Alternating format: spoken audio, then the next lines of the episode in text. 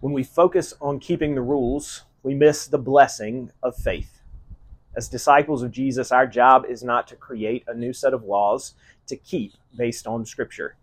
According to the Gospels and letters of the New Testament, this was a major point of concern for the early church and continues to be an issue for us today. And as we see in our passage today from Paul's letter to the Galatians, the point is not that anything goes for a Christian, but that it is a matter of what motivates us.